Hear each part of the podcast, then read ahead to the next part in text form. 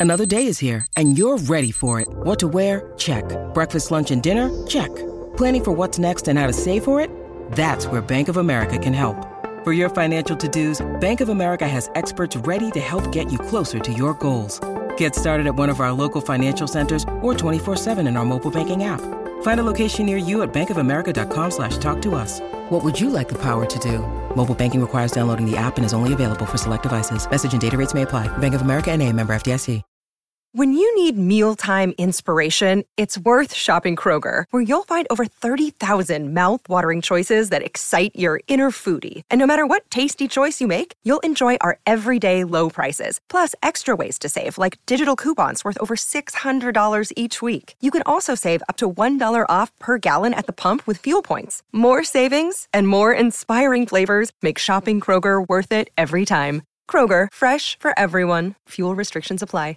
With threats to our nation waiting around every corner, adaptability is more important than ever. When conditions change without notice, quick strategic thinking is crucial. And with obstacles consistently impending, determination is essential in overcoming them. It's this willingness, decisiveness, and resilience that sets Marines apart. With our fighting spirit, we don't just fight battles, we win them. Marines are the constant our nation counts on to fight the unknown. And through adaptable problem solving, we do just that. Learn more at marines.com.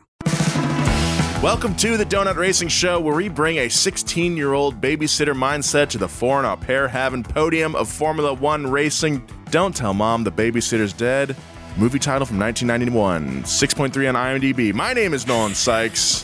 Why do I know that title? Why do you was- know that? It's not a very good movie, apparently. and Why do you know it- the it's- IMDb It's lived rating? on uh, because I googled it. Anyway, Okay. my name is Nolan Sykes. That other voice you heard is Alanis King. Hi. And Elizabeth Blackstock is here. Hello. Like they are every week. They're the authors of Racing with Rich Energy. Buy the book. How's it going, Nolan? I'm great. I'm back. Uh, I was in Atlanta last week. Uh, missed the show. Missed you guys. Uh, can't tell you what we were shooting, but you guys will know it when you see it. Actually, I can tell you one thing we shot. We shot with a very, very big pickup truck. Like Ooh, uh, it's a pickup truck based on like a dump truck chassis. that's sick. Look out for that in the coming weeks. Nolan, I thought you were in the middle of the desert on another soul search. I mean, I found my soul in Atlanta, I think. That's you know? incredible. I'm so happy Atlanta, for you. great city. Uh, I'll be back there in a couple weeks. I'll tell you when I can, I guess. I'll tell you why. that one I can tell you, but not yet. I spent the weekend doing yard work and I have terrible allergies. And here I am sounding Mm-hmm. like I have allergies. So it's really beautiful that we have editing in this podcast because every five seconds I'm going to lean away from the microphone and sneeze. And you don't get to hear that. That's the kind of effort we put in for our listeners. Thank you so much for listening. In today's episode, we are going to talk about the Azerbaijan Grand Prix, and there is a lot to cover. Not a very eventful race this weekend, but a lot of stuff going on behind the scenes that we'll we'll get into. It's funny that what was supposed to be like the first really busy weekend of the year with so much going on and the sprint races and the sprint shootout and everything ended up being such a dud. if the racing product is bad, you can't just fix it by putting more racing. That's not how it works. Statistically, if we race more, more It's in- just going to be more bad. I think in the past I've been like a Baku kind of defender. yeah. uh, I actually kind of- kind of 'cause like this track because it is crazy. There's been a couple good races there, I think. I, was it last season or 2021 where we saw Sebastian Vettel almost go for the win? I remember Oh, that being yeah, very remember that. exciting. That. was a very exciting race. The track itself, if you pay really close attention to what's going on, it is quite interesting to watch the individual cars take corners because, like, mm-hmm. they'll take a corner and they'll be so close to the wall, and you'll see them get a little out of shape and stuff like that. The problem is that for me, this race started at 6 a.m., and there is no way I am going to watch what the individual cars are doing and how close they are to the wall. I'm sitting there in a trance. It's pretty early. That's why I didn't watch this race live. I watched it last night when I got home from uh, San Diego. And I'm really glad that I didn't wake up at four in the morning to watch it because that would have been a poor use of my time. I can confirm. We have a whole new format this year for the sprint races and sprint qualifying. The F1 Commission announced the, that updated weekend schedule like two to three days ahead of the start of the weekend for the Baku Grand Prix. By now, I'm sure you've all seen the new sprint shootout as well as the Grand Prix. But just for a quick little refresher, it is helpful to cover because I freaking love explaining rules. so, Friday, you have FP1 like normal, followed by qualifying for the race. So, that qualifying on Friday determines the grid order for the Grand Prix on Sunday. Then on Saturday, you just kind of tucked in there, you have your first ever sprint shootout, which is a qualifying essentially for just the sprint race. And the sprint race took place later in the day. Oh, okay.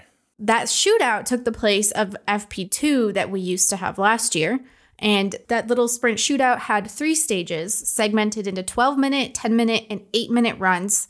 So pretty much the same as normal qualifying, but just a little bit shorter. Yes. And like the weird thing about it is you have in normal qualifying Q1, Q2, Q3. Now we have SQ1, SQ2, SQ3. It sounds like a bunch of Audi models. Like, like- Literally, yeah. and it's just basically shortened versions of Q1, Q2, and Q3. And I think this addressed the complaint of a lot of people did not like how the sprint race, what you did was you had normal qualifying that set the grid for the sprint race, and then the results of the sprint race set the grid for the race. And people were like, we don't like that because it just puts the people in the spot that they're going to be in when the race goes anyway. So, like, mm-hmm. let's say Max Verstappen had a bad qualifying run. By the end of the sprint, he's going to be in first anyway. So, there is Yeah. no mix up. You have all the excitement during the sprint. So, this sprint shootout, having two separate qualifying sessions, one that determines the sprint and one that determines the race, they're two separate events, that fix that. I mean, it fixes it, but it also makes it kind of confusing again. It makes it more complicated. And honestly, kind of signals to me that the sprint format is probably on its way out if we're trying to get to this level because I don't see this lasting longer than like two seasons to be honest. Like it's it's just so complicated and doesn't add anything for me. Like qualifying can be almost more exciting than the race itself. It's so much fun to watch the knockout kind of format that they have. I'd 100% rather see that than a sprint race. I don't care about the sprint races. Yeah, but now you get two qualifyings. And the, and the sprint race, but also you can you just don't have to It's watch just that like one. what it's like who cares? The problem I was having with it was like Saturday has no point now. Mm-hmm. Um, and a lot of people were upset as well because if you go to the track and you work a day job, the chances of you attending on Friday are pretty slim unless you've taken that day off work. You're much more likely to do a Saturday, Sunday kind of deal. If you do qualifying on Friday, that totally removes one of the most interesting parts of the weekend for people who want to go to the track and see that happen. Exactly. So it takes away any consequence from that sprint race. I have a proposal to solve this actually though. Oh. oh, okay. Let's go. Let's go. All right. Friday, you have practice. Then you have sprint shootout qualifying. You have your shootout then. You go into the next day, you have your sprint race, and then you end the day with qualifying for the race. Then you go into the hmm. race on Sunday. I like it. I think like that's this. fine. I think everybody's going to dislike changes to a format. It'll be very interesting to see what Formula One does because, like, if you take other racing series, let's just say when NASCAR did its new championship format, it did a knockout format. Everybody was like, what is going on? It still exists. Like, they have not gone back on that. So you have to wonder if Formula One's just going to be like, whatever, we make the rules, you watch it. Yeah. if it ends up making the the sport more money, then it'll stay. Uh, But it's it's weird. Anyway, uh, to honor this slightly confusing order of events, we're going to talk about what happened in qualifying before we get into the sprint shootout and sprint race. Okay, so Q1 featured a quick red flag thanks to Alpha Tauri's Nyck de Vries after he took it a little too hot into a corner and into the wall. Alpine's Pierre Gasly pulled pretty much the same move about three minutes later and had to drop. He qualified P19, which was especially sad since his car caught fire the day before. Williams' Logan Sargeant progressed from Q1 for the first time with a strong run to P11, just in front of fellow rookie McLaren's Oscar Piastri. Nice job, Logan. Florida man does it again. Logan Hunter. I think Pierre's entire weekend in Baku was just like payback for making all of us extremely uncomfortable because he did this video with F1 and they were like, What's an embarrassing nickname you've had? And Pierre says, yeah. Tripod. And everybody Yeah. was like, What? Why did so you say embarrassing. That's not embarrassing. That's just a flex. That must be so rough, dude. Sorry, Pierre. Think before you speak next time. Q2 was relatively uneventful, although Lewis Hamilton edged out his Mercedes teammate, George Russell, for that last spot in Q3. And then we got this wonderful quote from George, which was, Oh, sugar. Like, that? He's, he's a cartoon character. He's a Midwest mom who stubbed her toe in church. Is he committing to the bit or does he actually act like this? I feel like he's he knows that he's doing it and he's leaning in. It's sort of like Daniel Ricciardo had his goofy persona, and then when he started to become known for it, he just leaned into it harder. I think we're seeing that with George and his like colonial chic Midwest mom attitude that he's got going on. Oscar Piastri had a decent run that got him into the final round. Q3, we love that. But Q3 was exciting. Max Verstappen and Charles Leclerc, they posted matching lap times right out of the gate. But by the end, Charles Leclerc beat out Max and got his first pole position of 2023. And when we see Charles Leclerc and his Ferrari on pole, the only thing we can logically think is what is going to go wrong? Obviously, that's the high point. It's all downhill from there. Let's talk about the sprint race. The starting grid was determined by the new sprint shootout. So here's qualifying again, number two. Q1 saw Williams Logan Sargeant crash with less than a minute left, so that ended up taking him out of the sprint altogether. His previous day's wonderful performance meant absolutely nothing now. Q2 saw Lewis Hamilton actually call over a photographer to grab a tear off off his car beforehand, uh, which was kind of cute. Uh, apparently, everyone knows who that photographer is, and he's a really wonderful person that is beloved in the paddock. I don't know who he is. I've never met him, but uh, Carlos Sainz locked up, took the emergency road for a hot second, but he got back out there.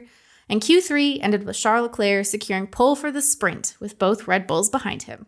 I think I saw the stat that he's the first driver to have two F1 poles in a single weekend. And I just love Yeah. how when like the rules change, we have new records. Yeah.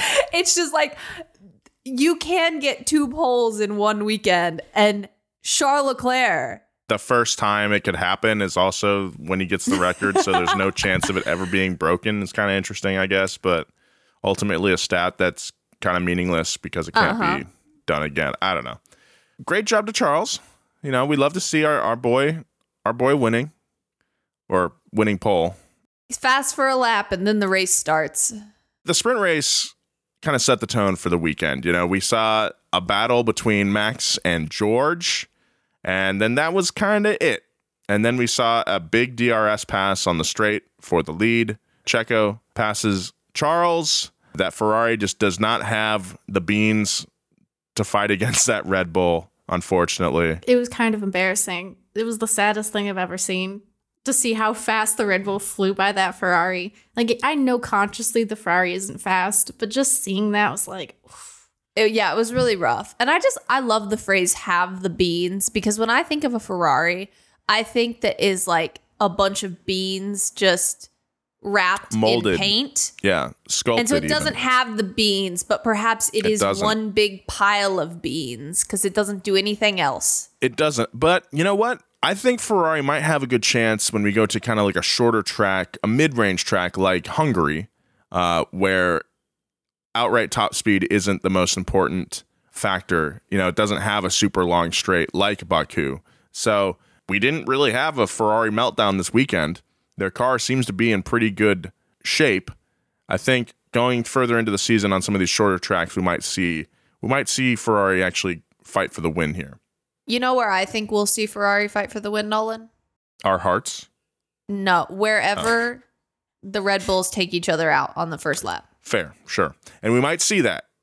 Any, eh, was there anything else from the sprint race you guys wanted to talk about? There was a lot of discussion about um, George Russell and Max Verstappen's little like argument they had. Like Oh, George yeah. Russell was like, I didn't do anything on purpose. I had no grip and I was locking up. And Max was like, We all have no grip. Give me space. And everybody was like, Max, of all people to say, Give me space, like, is it you? it was a classic case of of Max being correct, I think, but also because it was coming from Max, nobody wanted to take him seriously on that. Yes. Yeah. Yeah, and then the other interesting thing that happened in the sprint race was that Charles Leclerc saw a cat on the track. Oh no. and uh, the cat was like out of the way as far as I know. Um, but he he sent a radio message and said something about the cat, and everyone thought he said cut. And so like they're on the broadcast and they're like, "What's what cut? What cut? A tire is is like." I- Is something cutting out? Is the engine cutting out? What's going on? And he was just talking about a cat. Saw a little kitty cat. I mean, it's Ferrari. Mm, It's Ferrari. And you know who had a Ferrari esque weekend? Angie has made it easier than ever to connect with skilled professionals to get all your jobs projects done well. I absolutely love this because, you know, if you own a home, it can be really hard to maintain. It's hard to find people that can help you for a big project or a small. Well, whether it's in everyday maintenance and repairs or making dream projects a reality, it can be hard just to know where to start. But now all you need to do is Angie that and find a skilled local pro who will deliver the quality and expertise you need. Angie has over 20 years of home service experience and they've combined it with new tools to simplify the whole process. Bring them your project online or with the Angie app, answer a few questions and Angie can handle the rest from start to finish or help you compare quotes from multiple pros and connect instantly, which means you can take care of just about any home project in just a few taps. Because when it comes to getting the most out of your home, you can do this when you Angie that. Download the free Angie mobile app today or visit Angie.com. That's A-N-G-I dot com. Weekend for Alpha Tauri was really interesting. Yuki had a lot going on. In the sprint race, he had minor contact with Nyck de Vries, and then that damaged his car and ultimately led to him clipping the wall at turn 14, where he lost his rear tire. And that is where we got what we thought would be the most iconic image of the weekend, which was Yuki driving away and his tire just behind him. It looked like the the movie poster for the movie Rubber. If anyone's ever seen that oh movie, God. has anybody ever seen Rubber about the killer tire? I'm familiar with it. I haven't seen it, but I know I know what you're I'm talking familiar with it. I haven't seen it either. My husband says it's like the worst movie of all time. I kind of want to watch it. I love stuff like that. But anyway, it's just like Killer Tire is in the foreground of this photo and there's the car driving away. So it we did a so ver- well. It kept like it just kept going and going, and I was like, "Is it gonna finish the race?" So we have a virtual safety car, then we have a safety car, and then we have to go clean out the debris on the track and everything like that. Yuki pits and the team tries to fix his car. Then they send him back out. And they send him back out and this car it kind of looks like it's doing crab mode on the new GMC Hummer mm. EV except Yeah. crab mode isn't working. So Yeah. it's just like It like had like a Jeep death rattle going on to it. Yes, it was it not did. great. And so the FIA was like, you can't send that car out like that.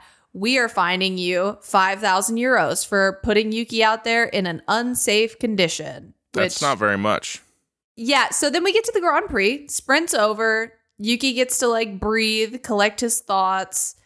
Then we have the Grand Prix. Yuki had a decent race. He finished in the points with a 10th place. He gets one point, which brings Alpha Tauri to two points in Yo, the Constructors' double. Championship. Hey. Double those points. That's crazy, Yuki. Um, so now they're in ninth. Just a reminder, they finished last season in ninth. And then Oh. in 2021, they finished in sixth. The 2022 regulations has not been kind to Alpha Tauri. Like things have not been going great. and then we have Nyck de Vries, our guy Nick. Um, he crashed at turn three in Q1.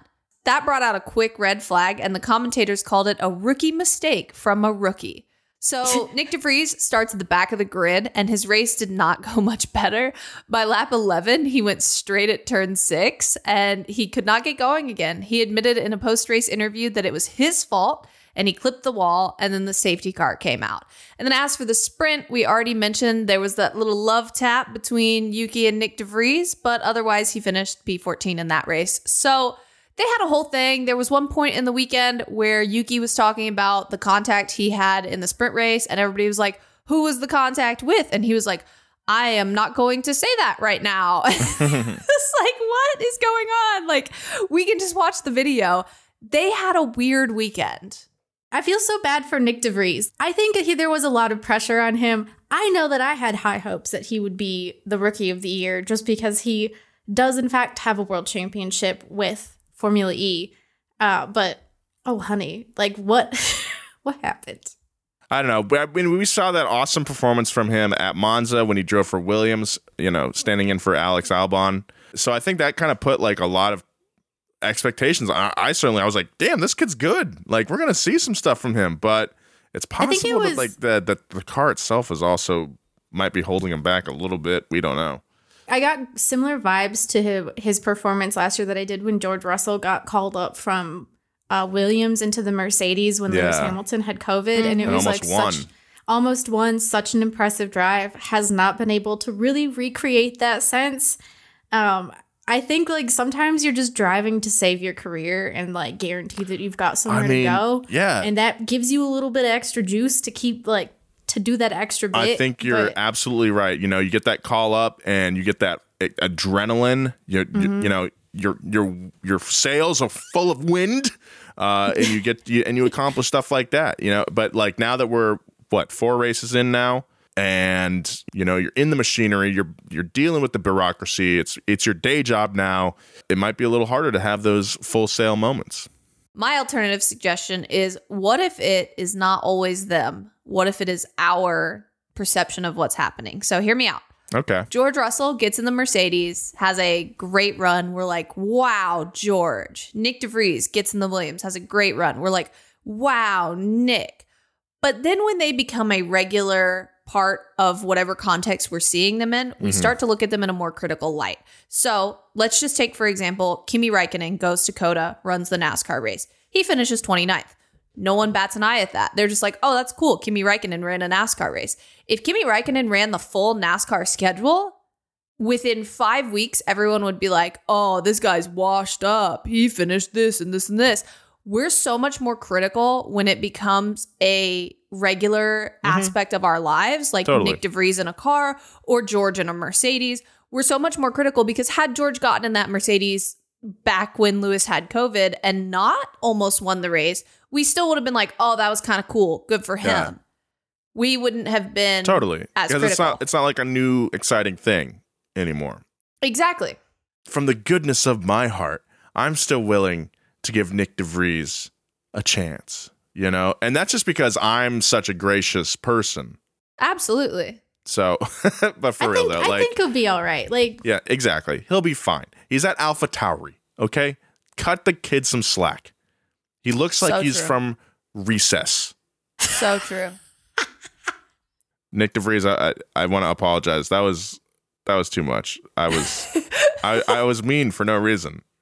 I'm sorry. Like I look like I'm human. I look like human Shrek, so I can say that. Okay, I just want to. Nolan, what? I look like human Shrek, especially when I shave. When I shave, it's definitely very. Shrek Two, great, great move. best of the series. Check it out. It's the best one. It's the best one.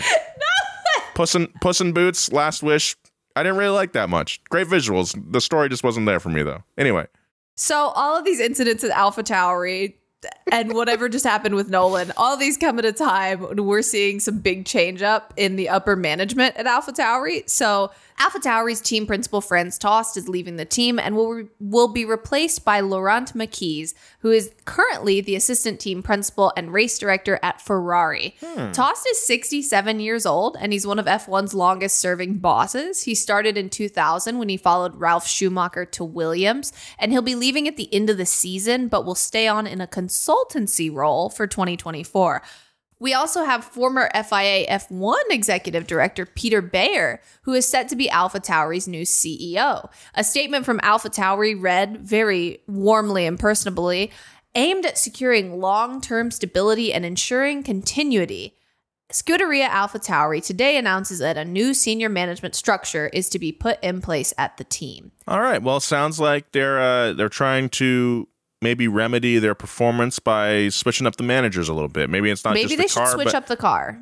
Well, the car, yeah, but the car is a product of managers. You know. Oh, for sure. I have a conspiracy. Let's go. I love conspiracies. There was a lot of talk actually at the start of the season that Red Bull was pursuing sale of Alpha Tauri. And Franz Tost came out against it multiple times and was saying, like, no, that's actually not happening. Uh, and I like obviously he was the spokesperson for the team, so he would say that. But now I find it very interesting that he is out of that role, and suddenly, like maybe the conversations have changed. So keep an eye on that. I I personally am very interested to see how that comes and turns out. Porsche F1, Ford F1, Audi F1. Wouldn't that be so funny? Porsche F1, but it's spelled like P O R T I A. Like your cat. Yeah, the Porsche F1 team. Oh, It'd be a hoot. beautiful. It would be a hoot. This weekend also doubled down on something we've been seeing all year, which is Aston Martin's wonderful teamwork between its drivers. I think maybe this this has to be I not maybe this was the my favorite part of the whole weekend. Uh, Oh yeah, everybody's. Yeah. So on lap six, Lance Stroll came over the radio and said, Fernando, I will not attack. We're both playing the same game.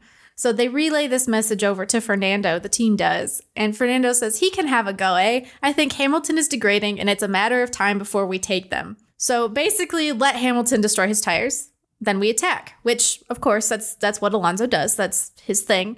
But I do love that he was just like, but why aren't we? Why aren't why, why isn't Lance trying to have a little go? What happens if Lance has a little go and they end up wrecking? Does Fernando go, eh, we had a little go? Or does he get mad?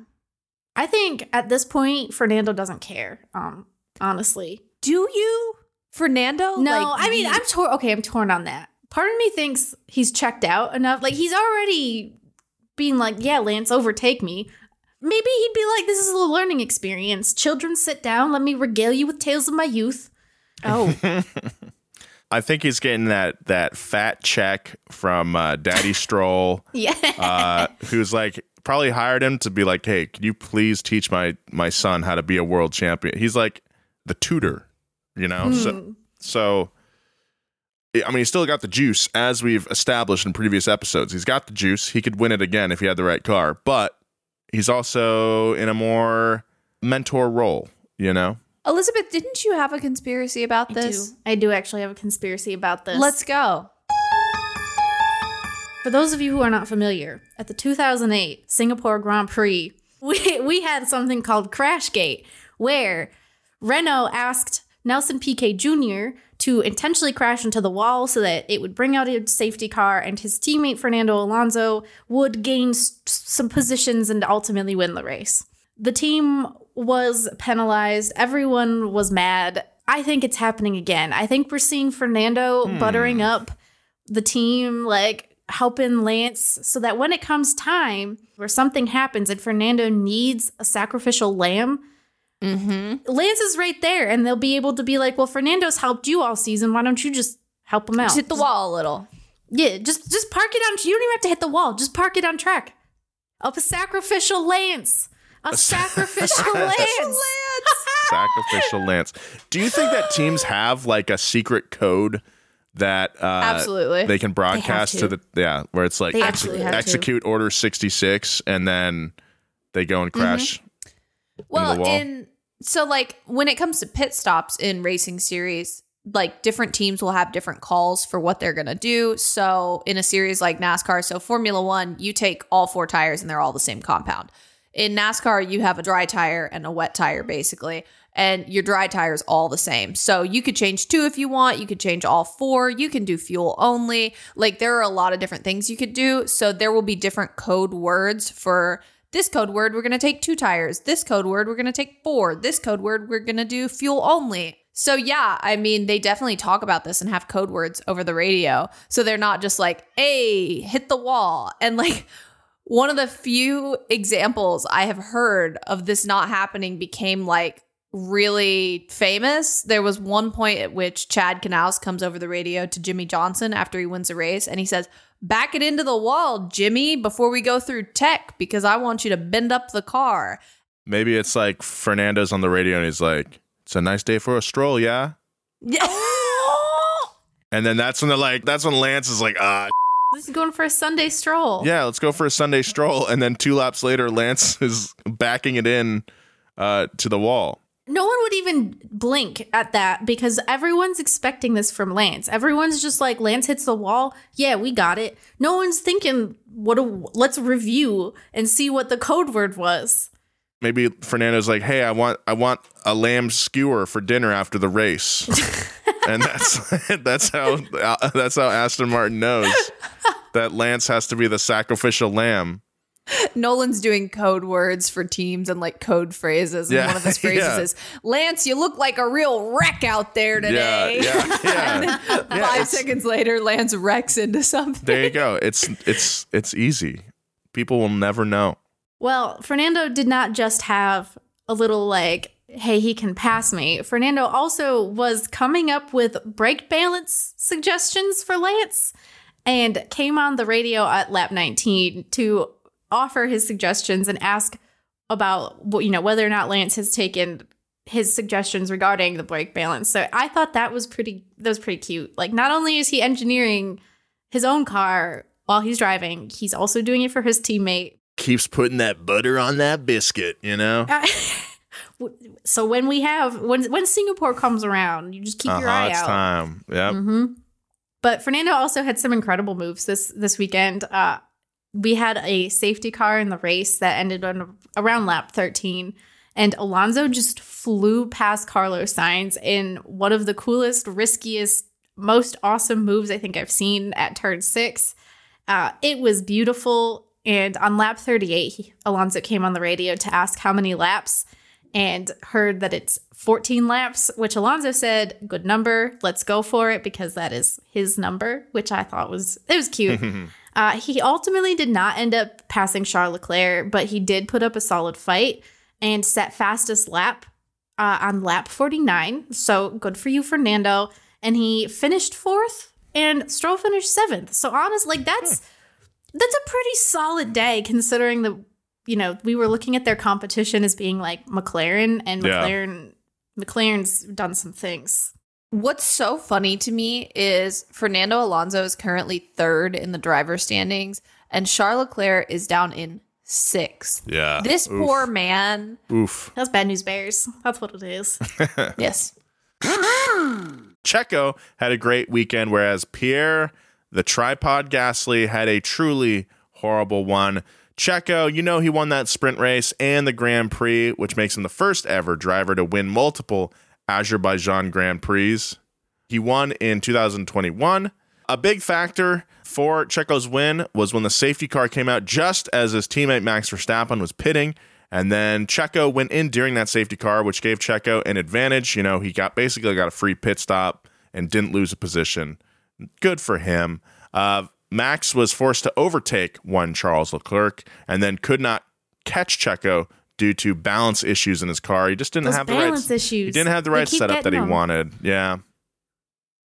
Also, this is just a tough course to, to pass on. It's really only on that main straight is where you're going to basically get a guaranteed pass for Red Bull. Checo also hit the barriers at the exit of turn 15 on lap 34 and later said he was lucky to get away with it. When asked how hard he hit the wall, Perez replied, Really hard. I had a little bit of luck, especially with that right front tire, that it didn't blow up. All of them were drifting around some of these 90 degree turns, which was actually pretty entertaining to watch and made me kind of wish that the tires were a little skinnier on these things so we could see that more often. Be a lot harder, of course, but uh, it was pretty sweet. I loved it. I was gonna say, like, that was such a. This track is so cool to see the cars on. And when it puts on a good race, it's a really good race, but sometimes it's just awful. Like, Yeah. sometimes it's just a slog. No, I totally agree. Like, I think this is a good track and it's a very entertaining track. We just did not have a great showing this No, weekend. they can't all be zingers, you know? There was a, a theory that a lot of people had posited that if the Formula 2 race is exciting, the Formula 1 race will be boring and vice versa. so the Formula 2 race this weekend had like cars on top of each other and all sorts of nonsense going on. Oh, wow. So when I woke up on the in the in the morning, I was like, ah, I see. It's gonna be one of those days. Checo uh, picked up 33 out of the possible 34 points across the weekend. uh, including eight for his sprint race win. And now he's only six points behind Verstappen for the WDC, the World Drivers' Championship. Look, we got to have some boring ones to kind of fill in that point count, otherwise known as the scoreboard. Uh, uh, I think we got something percolating here, guys. I think we're gonna have a little we're gonna have a little showdown at the end of the Uh, Here's season. the question though. Is Red Bull going to allow us to have a showdown? So are we going to have like a Nico Rosberg, Lewis Hamilton 2016 thing where Mercedes was just like, yeah, dudes, do your thing, go for it. Whoever wins, wins. Or is Red Bull going to be like, Checo, no. I think we've got a couple more races for that to kind of shake out. One because Red Bull is they're in their own lane right now. And I think Red Bull despite their eccentricities and James Bond villain kind of energy, I do think they want to go racing at the end of the day. And it's already decided now that Max and, and Sergio they're only racing each other. So I do think that they they let it happen. I, I don't think you're wrong. I don't think you're wrong either. I just like I do wonder how it's going to play out and I will be very interested to see how especially Christian Horner reacts if they do end up being neck and neck for this title. It'll be really interesting to see how Christian Horner handles it because his entire thing up until this point has been Checo knows his role on this team. Mhm. Checo knows his role. He knows what he's supposed to do here. But what happens when he's in the hunt? hmm Hmm. I was gonna say, and it's not like Max is achieving his first championship. Like he's not Yeah. going to be breaking any records with this one. So it's not like they have that added incentive to give him the bonus. As long as the team is one two at the end of the day, I don't know that it necessarily matters. I can't wait for the Mexican Grand Prix. If we if if they're still pretty close in points by Mexico, that's going to be a dope race. People are going to be going nuts. I love it.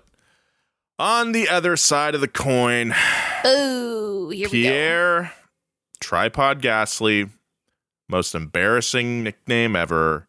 Uh, he had a, a very bad weekend, a horrible weekend. As we mentioned before, his car caught fire during practice. Then he hit a wall in Q1 at turn three during qualifying, so he started the race at the back of the grid. The sprint race did not do him any favors either. He finished the sprint in P13, and he fared even worse during the Grand Prix, finishing in an astonishing 14th place for Alpine. Pretty bad.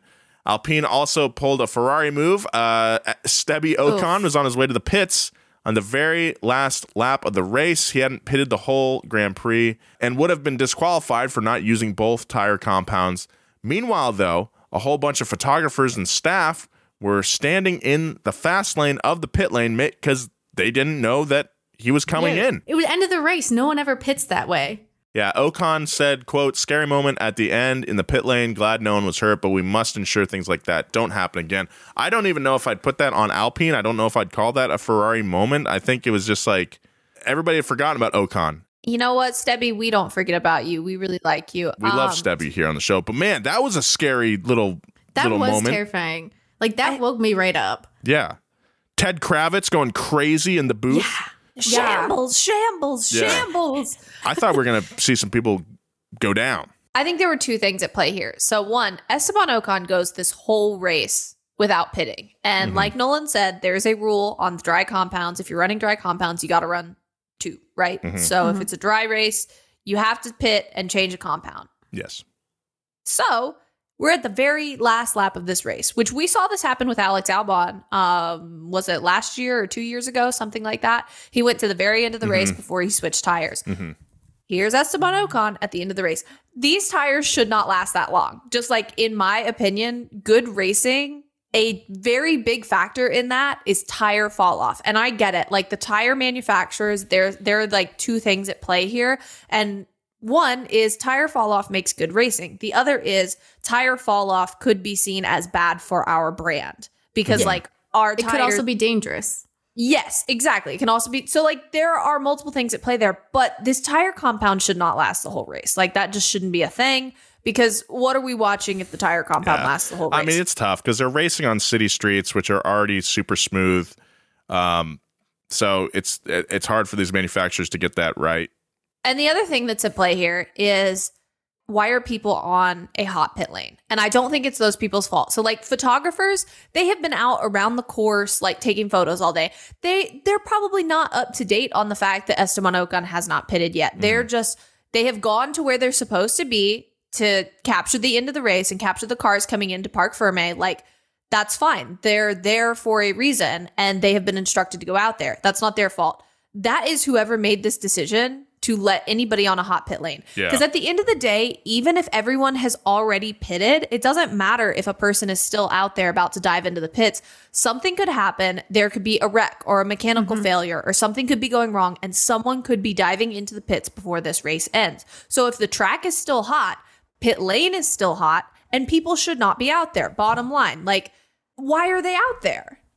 Yeah. I think that was the thing that bothered me the most because it's such a, a little oversight, but it could have such dangerous repercussions. Like, yeah, you know, you can be lax about it because no one, you know, no one ever pits at the last lap. And so we don't have to worry about anything. We can all come out here and gather. It looked like they were gathering around the area where the the cars, the top three, were going to stop.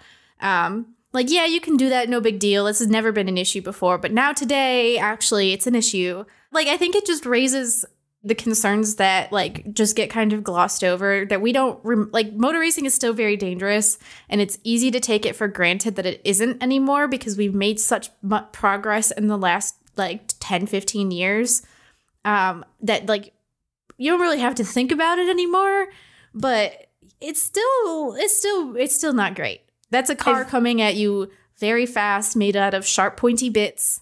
Like that wouldn't have been good for anyone yeah. I very vividly remember. Um, I don't remember how many years ago it was, but Mark Martin was in a NASCAR race and he lost control and he went toward pit road and he actually ended up hitting one of the garage openings Oh, wow. on the NASCAR track and it went into the side of his car and like stabbed his car. But the thing was his car was so out of control that he was going full speed down pit road and had anybody been there at that opening like I th- I think people did scatter, but had anyone been there they would have gotten hit. And so like a Formula 1 track is different obviously. You have a wall between the track and pit lane.